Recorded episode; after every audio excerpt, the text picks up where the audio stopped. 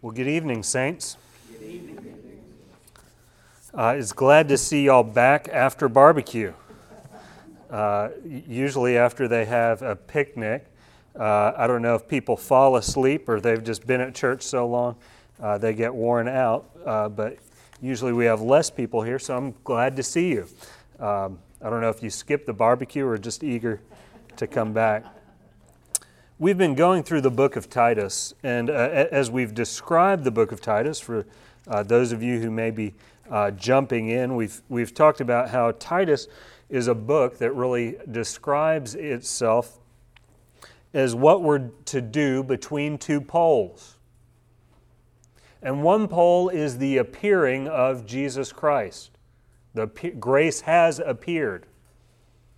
And the next pole is the pole of grace. So we're between, uh, sorry, the next pole is the pole of glory. We have the pole of grace, that is, Christ has appeared in grace, and we have glory, that is, Christ is coming to establish his rule and kingdom. And Titus focuses on how should we live in the meantime. And it, it talks about this in reference to who our God is who your God is should be transforming who you are. And this is true no, no matter which God you worship. In the book of Isaiah, uh, there's a warning against idolatry. And it says uh, of the people worshiping idols, you know, they're crying out to a God who can't hear them. Their God is deaf. It says they're bowing down before a God who can't see them. Their God is blind. They're waiting for a response of a God who can't talk. And it says, and they'll be made like him. It is, it is very interesting. What they're saying is, you know, they're blindly following idols who can't hear them and they can't hear anything from them. They begin to become like the gods they worship. Uh, we see this in, in other situations.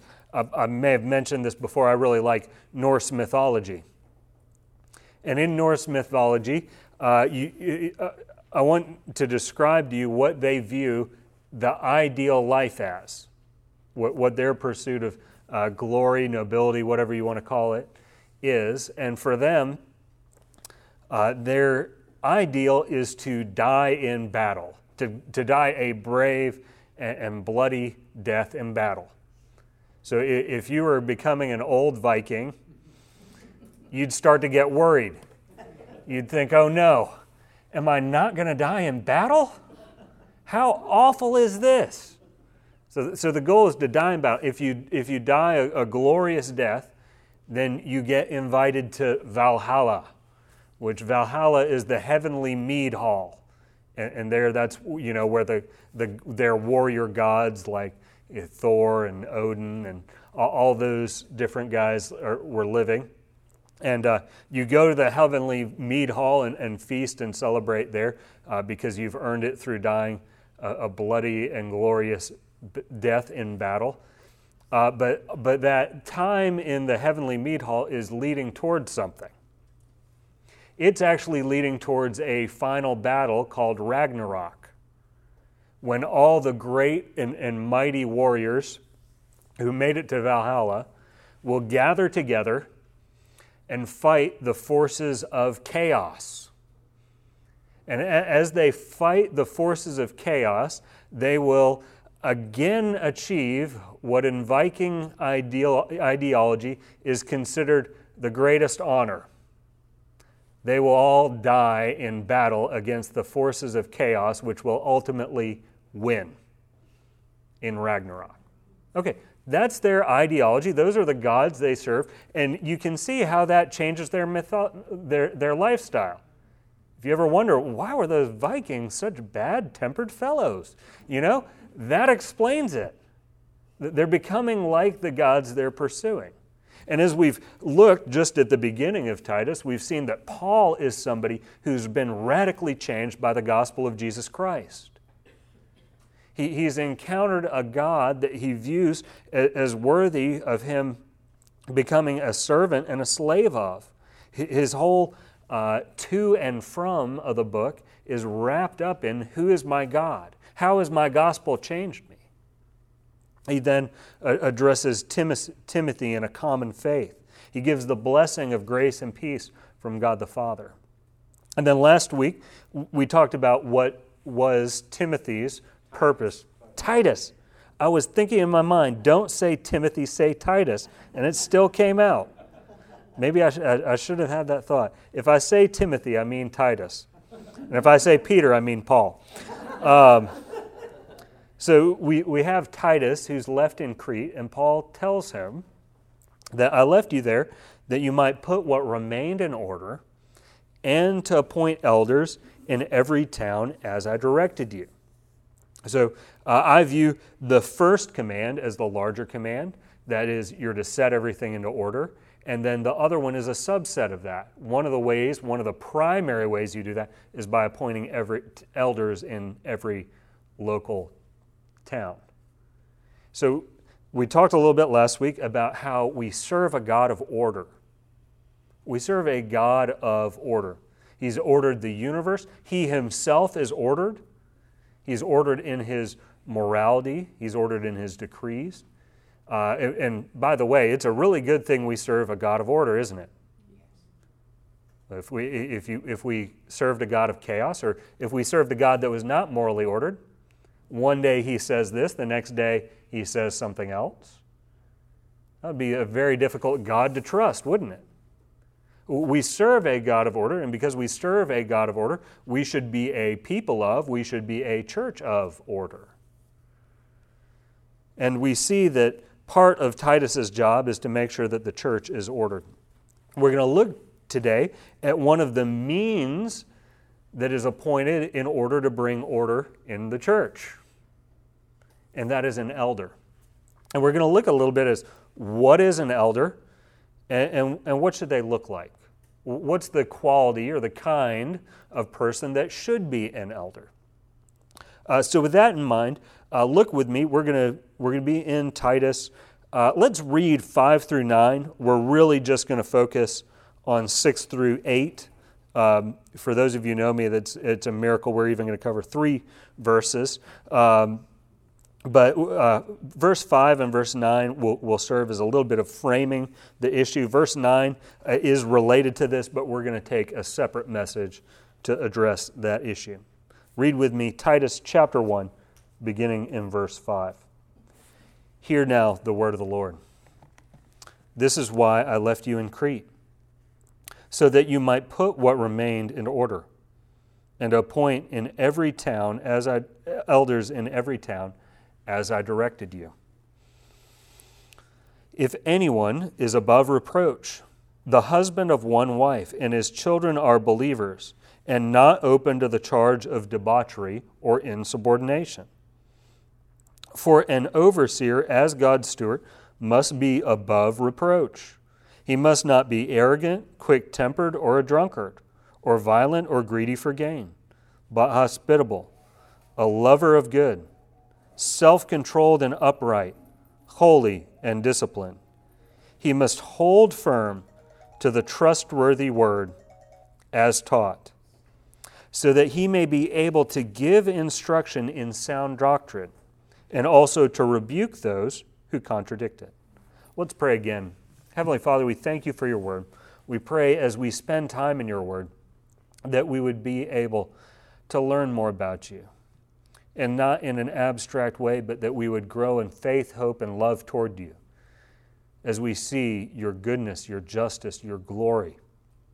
And that we pray that as we grow in faith, hope, and love, we might be people who declare your glory, who do deeds honoring to you, who have attitudes reflecting the character and the nature of our God. May we be the people you have called us to be, and may, may we be a people who are zealous to do good works for your name. We pray these things in the beautiful name of our Savior Jesus Christ.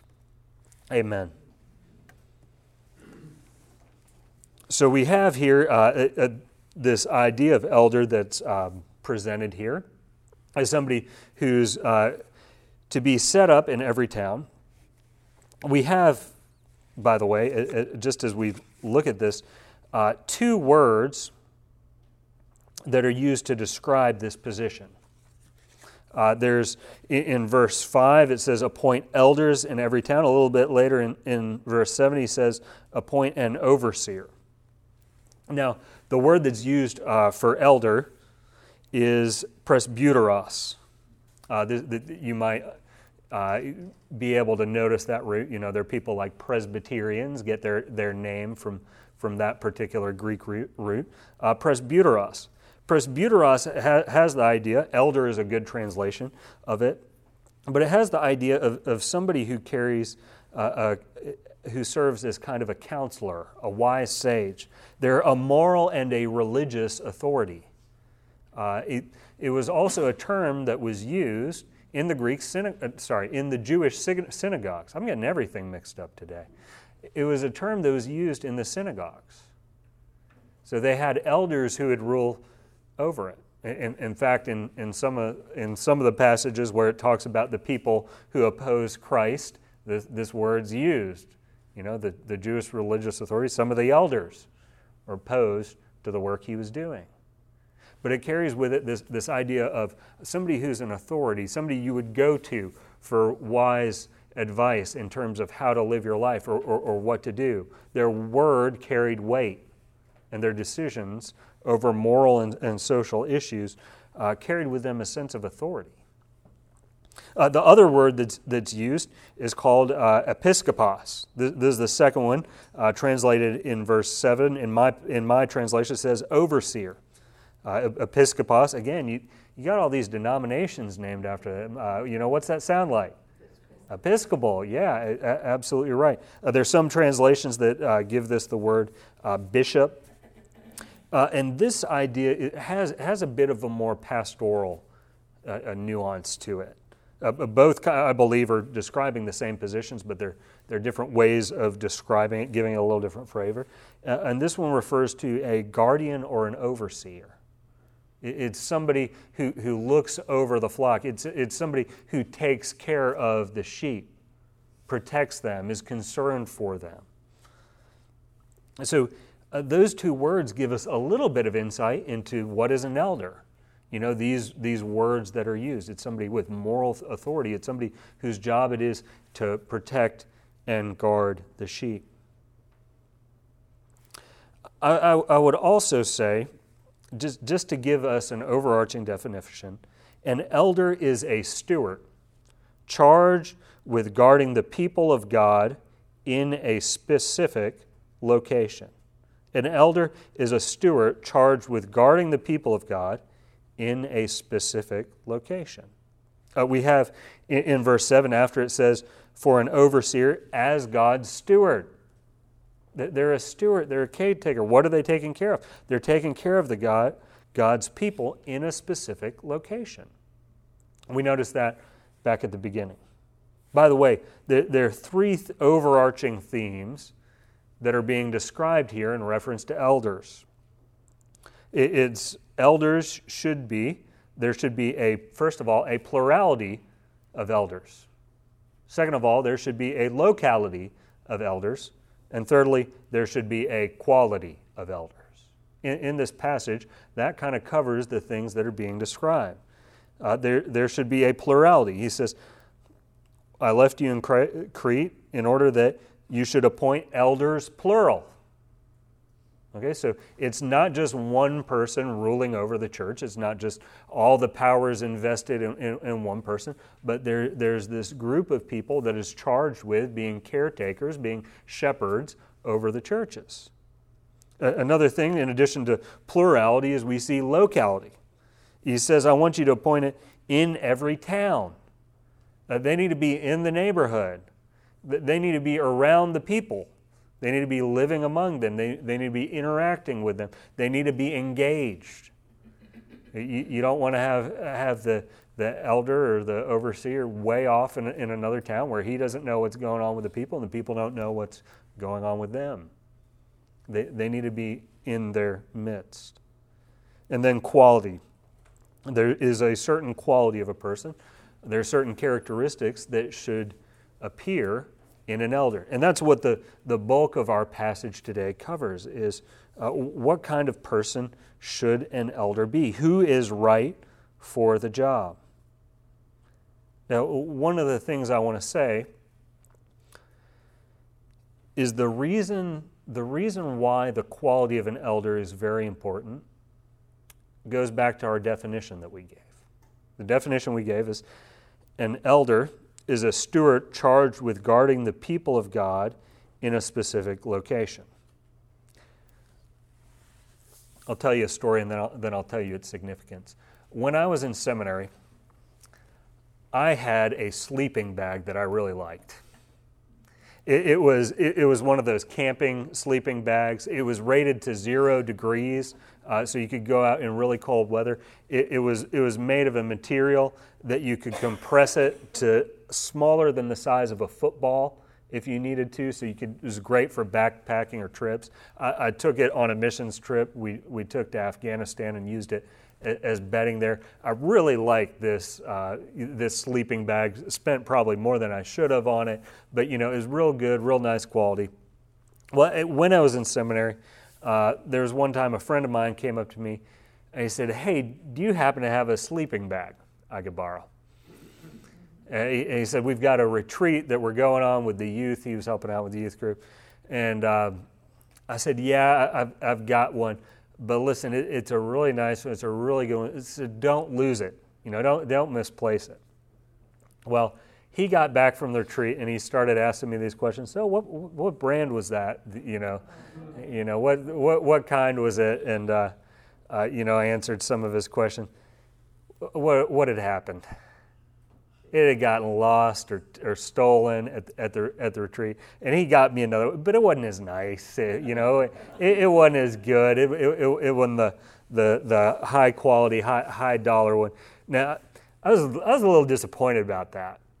Now, that's, that's just me, who's not that important of a person, and that's just a sleeping bag, which isn't, in the big scheme of things, all that matter all that much. It, but, I, but I learned a valuable lesson. If you're not willing to give up something, don't loan it out. D- don't have anybody else charged with its care.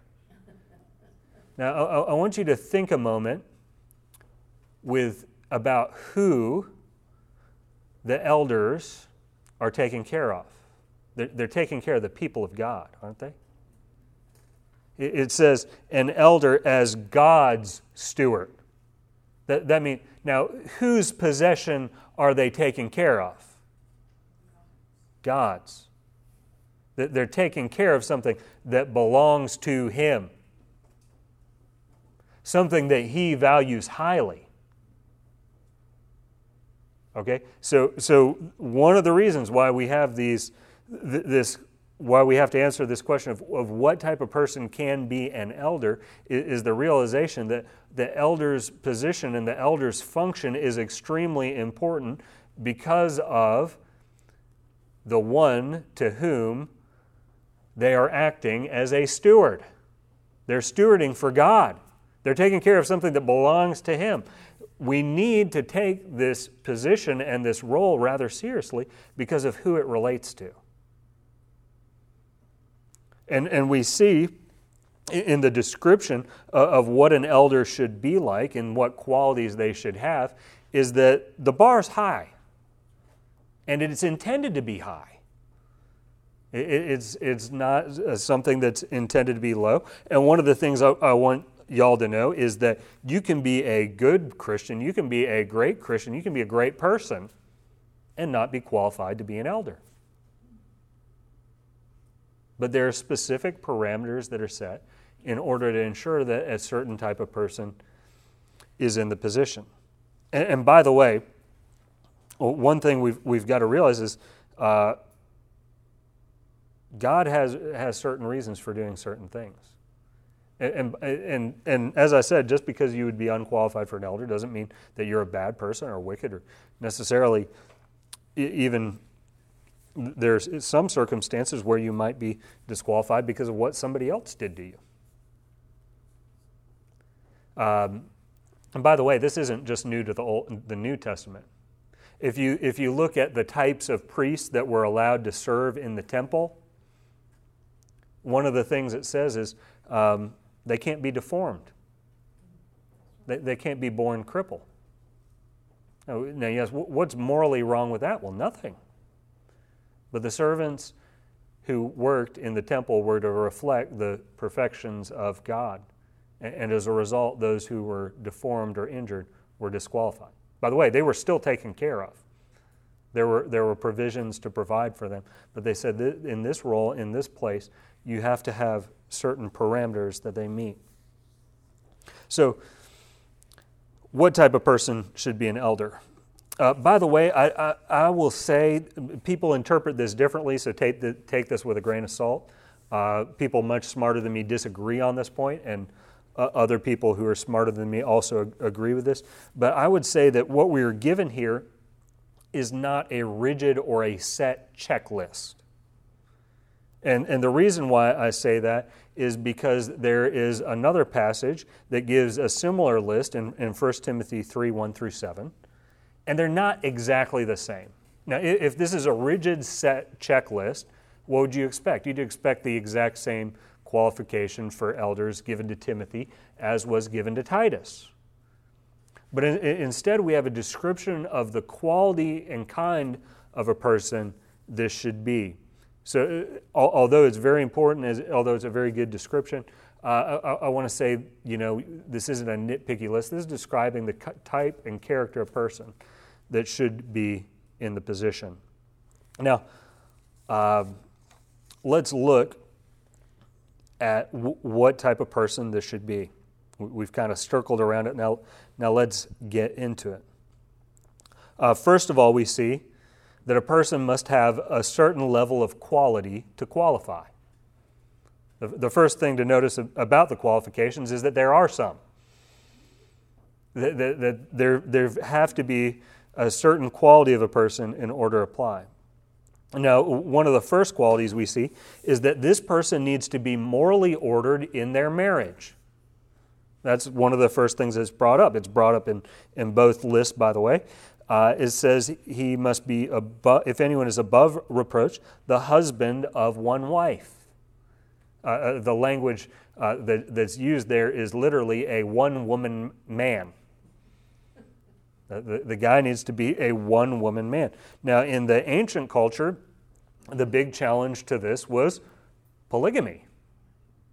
Uh, divorce did exist and remarriage did, did exist, but probably the, the more common issue that would have been an, an issue would be polygamy. Uh, but I've, there's somebody I've read, and he, he said he, he's pointed out that you know one of the issues we have in our church, we still have the issue of polygamy. It's just serial, not simultaneous polygamy. So, so you, you, may, you may have multiple spouses, but, but you, you do them in a, a different order. Uh, you don't have them all at, at once. So here it is saying this person needs to be committed and ordered in his marriage. He, he doesn't need to be marrying uh, multiple people. He's, he's, not somebody who is um, out of con- control in, in terms of his desire for marriage and things like that. So the first area of moral order that an elder should exhibit is in his marriage. The second way, in a very similar way, is he must be morally ordered over children. So, so with both of those, we see that family and, and the way in which the elder handles family is very important. Uh, he must be morally over, over ordered over children. Uh, by the way, that translations differ, but he says uh, his children are believers. The language that exactly there is uh, children who are faithful. So there, there's kind of most translations will, will make a, a decision. They'll say either children who have faith and translate it children who are believers or children who are faithful. That, but, but you see how those could be in, interpreted very differently. Are, are, they faithful to the family? Are they faithful to the Lord? Are, are they believers or are they under the rule and the authority of the Father? The, the, to be honest, the, the second half of the description makes me think that the, the idea of children who are faithful is more of the idea that's going on here. It, it says they are not open to the charge of debauchery or insubordination. This guy's children aren't running wild.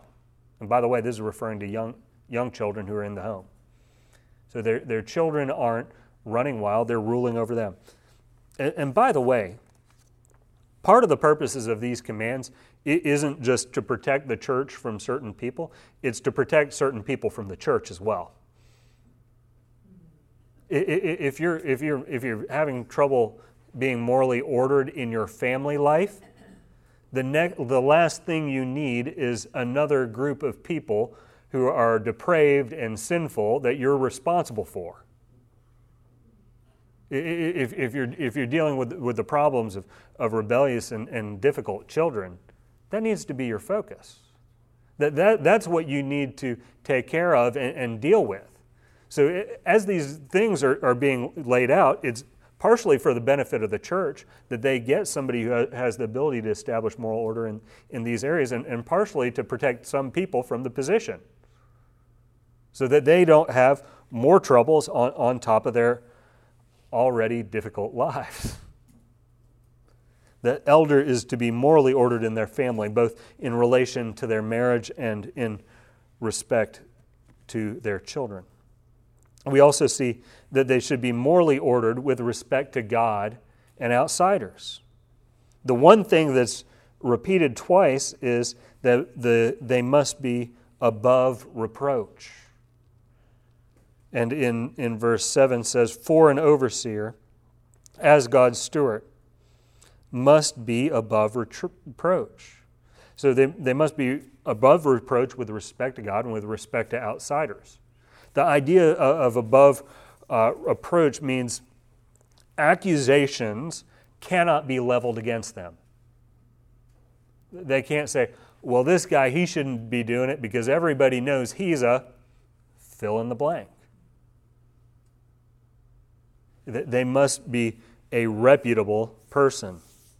And that means that they're morally ordered with respect to God and with respect to others. The, the next area of moral order we see is that an elder should be, and by the way, you, you know, you might be sitting there and thinking, oh, well, th- this isn't for me. Look, these, these statutes for an elder are things just for all of us to strive for. And they're all areas we can be Im- improving upon. The next thing we see is that an elder must be morally ordered against vice. It says, he must not be arrogant or quick tempered or a drunkard or violent or greedy for gain. Now, part of the reason why I said this isn't a, a, a checklist is because there there's some other vices that could slip in that might disqualify a person. You know, this isn't, you know, set and fast here, but it's describing a certain type of person, isn't it? it? is describing uh, uh, the type of person who, who is in control uh, of the sins that tend to influence men, that tend to dominate them and domineer them. One of the things it also shows is that the elder is not living for his own glory. Very important for a steward of God. The elder is not living for his own glory. Because look at these vices. What's a, what's a common trait? He's not arrogant. What's an arrogant person care about? Himself, his glory, his smarts, his accomplishments. What's a, what's a quick tempered person care about? They care about themselves. Don't upset me. Don't get in my way. Don't do that to me. What's a drunkard concerned with? A drunkard is concerned with their pleasure. What joy do I get? What, what enjoyment do I get? I, I want to engage in enjoyment to an extent that it will harm me and others. What's somebody who's violent? They care about their glory more than they care about causing harm to others. What's greedy for gain? I care about my security more than paying people fairly, more than treating others well greedy for gain. All, all, all, these vices are describing somebody whose priority is their own glory. That is not something that is desirable in an elder. We, we see then that not only should the elder be morally ordered against vice, we don't just want somebody neutral who avoids all the negatives, you also want somebody who has some positive traits. You want them morally ordered towards virtue. We see this in, in the next list that's described But, in contrast to the other descriptions, hospitable, a lover of good, self controlled, upright, holy, disciplined. Somebody who's hospitable cares about others. They engage them even at a loss, even if they stay at your home or eat your food, even if it costs you something. Think of the Good Samaritan. What all did the Good Samaritan sacrifice? He sacrificed a lot. Sacrificed his time, his effort, his money to care for somebody else. He wasn't obligated to. They need to be lovers of good, uh, not just neutral, but they, they want to be really engaged in good. By the way, the, the title of this series um, is The Zeal of the Redeemed. That comes from Titus 2 14. The end of it, it, it talks about God's purpose in saving us. And it says, To purify for himself a people for his own possession who are zealous for good works. You, you know, saints, we, I preach to myself when I get up here. And, and, and one of the reasons why I, I picked the book of Titus is because Titus is, is working towards having a group of people who are dedicated to the Lord and energized by doing good for Him. It says they're zealous for it. They're crazy about it. They're, they're a little bit nuts when it comes to this. Here he's saying they love to do good. It's not just like, okay, well, I guess we'll have to help him out. He's like, no, we love to help people out. We want to do this. We, we're pursuing this wholeheartedly. We see they're also self controlled, upright, holy, disciplined. You, you get the sense that they're well ordered, they're in control of themselves. Uh, they're generous and gracious, both internally and externally. They're ruled by the principles of the gospel. Uh, finally, th- this is one we're really going to talk a lot more about le- next week. Is is that they're doctrinally sound and able to teach.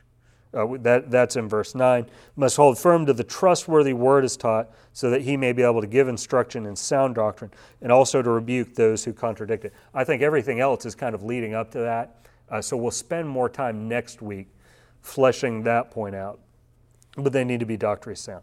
Now, as we've gone through that list, you might have picked up that I've been emphasizing that the elders need to be a morally ordered people.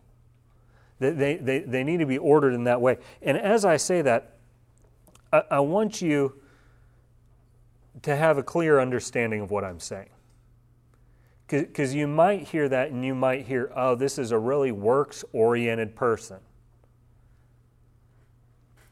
But rem- remember the model that we've been using.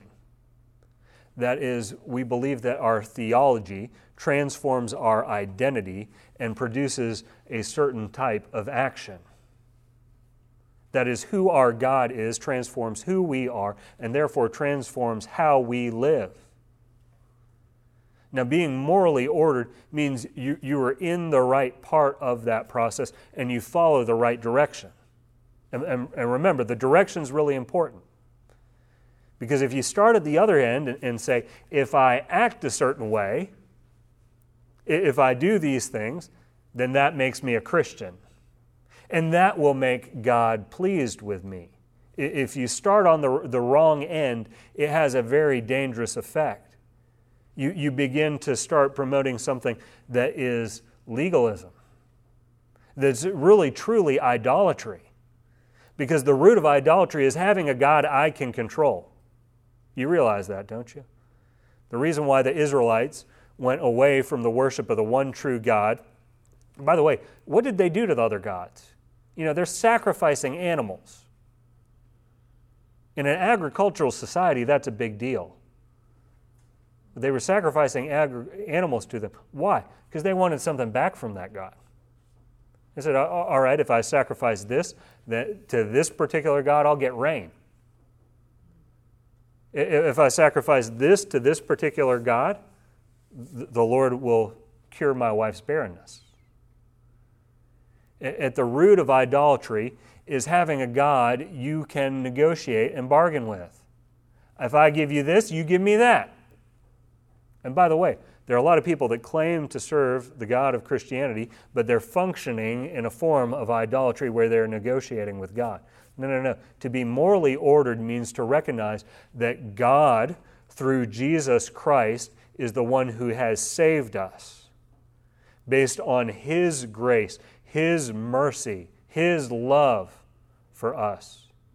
And that because He has done that, we're, we're in debt over our eyeballs. There, there is nothing we can do to pay that back. And the good news is, He didn't give that as a debt to repay, He gave it as a free gift. But because He has given that to us, and because we recognize that we have a God of love, we have a God of mercy, we have a God of grace who is coming back to judge the world, we should be living a different way. That that should change who I am. I am no longer a child of darkness, condemned to wrath and hell, but I have been made a child of God. I've entered into his kingdom. He is pleased with me because of what Christ has done on my behalf. He has given me his Holy Spirit to empower me that I might live in a manner appropriate to him. I've been reconciled with my Heavenly Father, and I will see him either when I die and go to heaven or when Christ returns to establish his kingdom. All that to say, being morally ordered means I have properly uh, responded to the grace that has appeared in Jesus Christ and that has been revealed in the gospel. That, that's what I mean by morally ordered. I don't mean somebody who's working really hard for it in their own power and on their own terms.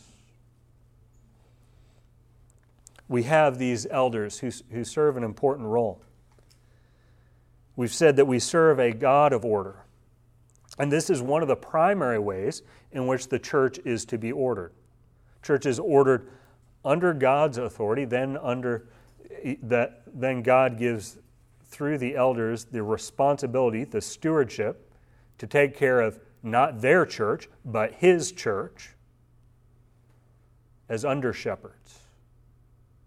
And the church, there to provide the church with moral order. That's one of the reasons why the requirements are, are so important, is if they aren't virtuous, if, if they don't have a well ordered life in respect to God and in respect to the gospel, then how are they to provide that to the church? Saints, you can only give what you got. You can only give what you got if, if you don't have the gospel, if you don't have grace, if you don't have the love of Jesus Christ, it's going to be real hard to give that. The reason, the reason why the elders should got these things is so that they can give these things and provide order and moral order in the church. They're responsible to God for the church. They're responsible to protect, to care, and oversee. Now, taking just kind of the two halves of what we've been talking about, uh, I'll give you kind of a final statement to summarize this whole thing. An elder is a steward of God's people who is required to be morally ordered in his marriage and family life, in his relationship to God and society, and his relationship to virtue and vice. All this comes from a right relationship with glory and grace and a right relationship to the one who has revealed these things to us. Next week, we're going to talk about the importance of doctrine and how it relates to an elder's role. Uh, let us close now with a benediction. We don't have another song, do we? All right. Uh, hear the benediction. I'll give a, a, the benediction from what I think is, is the heart and the core of Titus. Titus 2:11 For the grace of God has appeared bringing salvation for all people, training us to renounce ungodliness and worldly passions, to live self-controlled, upright, and godly lives in the present age, waiting for our blessed hope, the appearing of the glory of our great God and Savior, Jesus Christ, who gave himself to redeem us from all lawlessness and to purify for himself a people for his own possession, who are zealous for good works. Go and live in the light of the reality that is brought to us by Jesus Christ. Amen.